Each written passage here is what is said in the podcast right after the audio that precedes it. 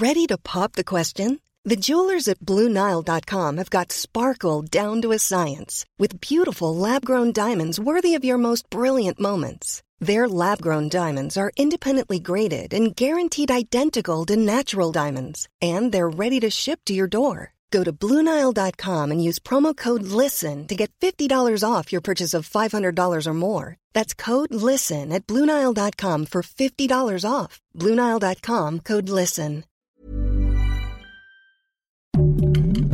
Heraldo Podcast, un lugar para tus oídos.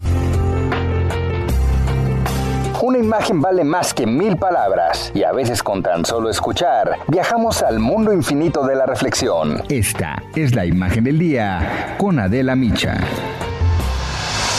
Grandes noticias, porque en medio de la polémica y de un acalorado debate en el Pleno de la Suprema Corte de Justicia de la Nación, la lucha por la equidad de género sigue su marcha.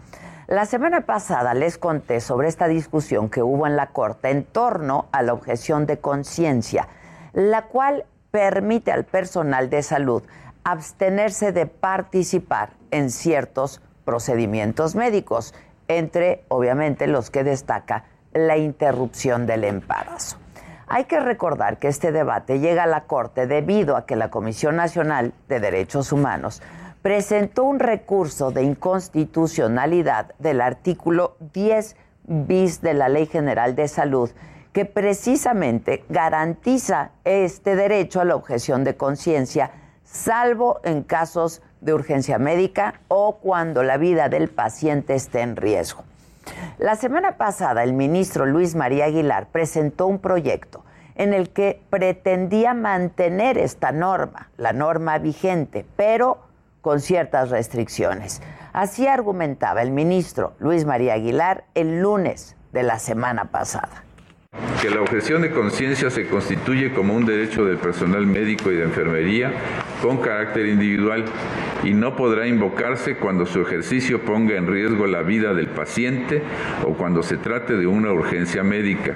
Bueno, la discusión del tema continuó hasta la sesión de ayer, donde finalmente se completaron las participaciones de los ministros que faltaban de hablar. Y hubo un giro porque dos ministros, Margarita Ríos Farjat y Alfredo Gutiérrez Ortiz Mena, quienes habían votado por conservar esta norma, cambiaron su postura luego de una discusión difícil. De esta forma se logró la mayoría de ocho votos a favor de la invalidez de dicho artículo. Los ministros que votaron a favor de la invalidez afirmaron que la norma estaba redactada de manera deficiente y que entonces podía obstaculizarse el derecho a la salud de los pacientes porque no solo se trata de las mujeres que desean interrumpir el embarazo, sino también de aquellos que necesiten vacunas, personas que viven con VIH o transgénero, entre otros. Vamos a escuchar lo que dijo la ministra Margarita Ríos Farjat.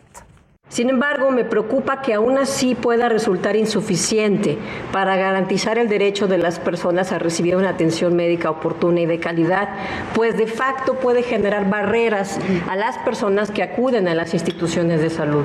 La ministra Norma Lucía Piña afirmó que el artículo 10 bis de la Ley General de Salud viola la seguridad jurídica de los pacientes, poniendo en riesgo sus derechos de acceso a la salud. Y sostuvo también que incluso puede afectar al personal médico acarreando consecuencias penales en caso de que ellos se nieguen a participar en un procedimiento médico contraviniendo sin querer la normatividad. Lo explicó así.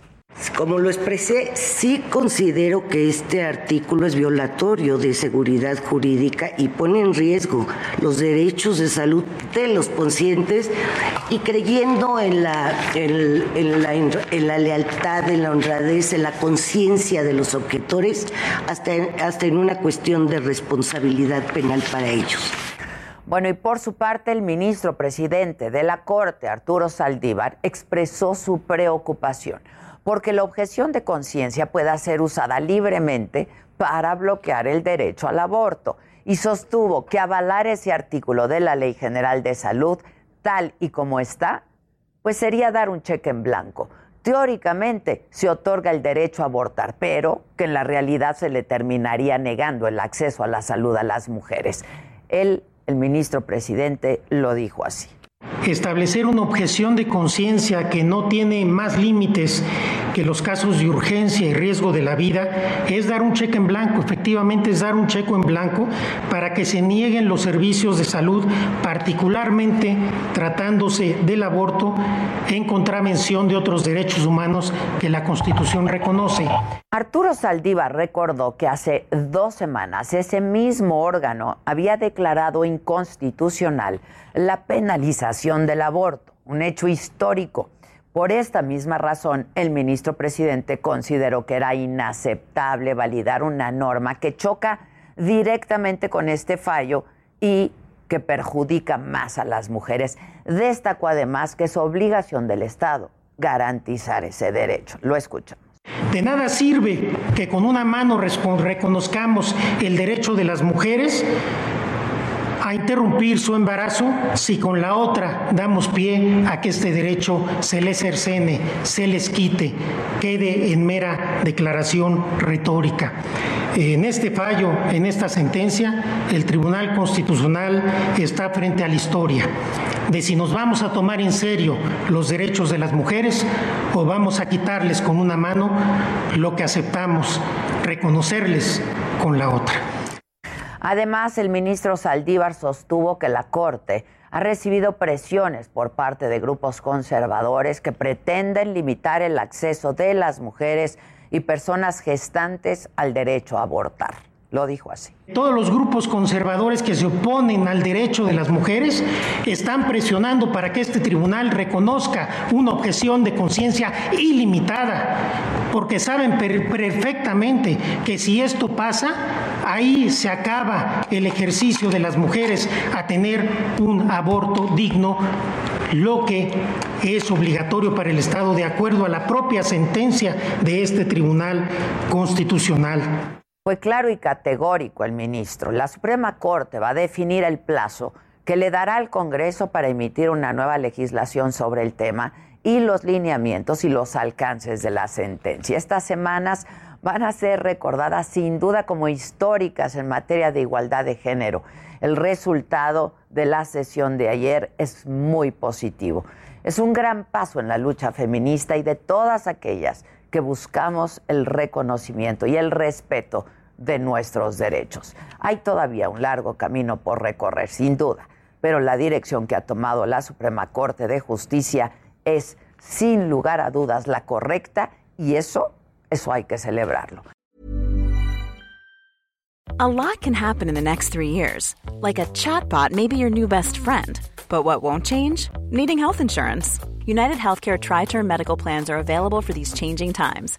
Underwritten by Golden Rule Insurance Company, they offer budget friendly, flexible coverage for people who are in between jobs or missed open enrollment. The plans last nearly three years in some states, with access to a nationwide network of doctors and hospitals. So, for whatever tomorrow brings, United Healthcare Tri Term Medical Plans may be for you. Learn more at uh1.com.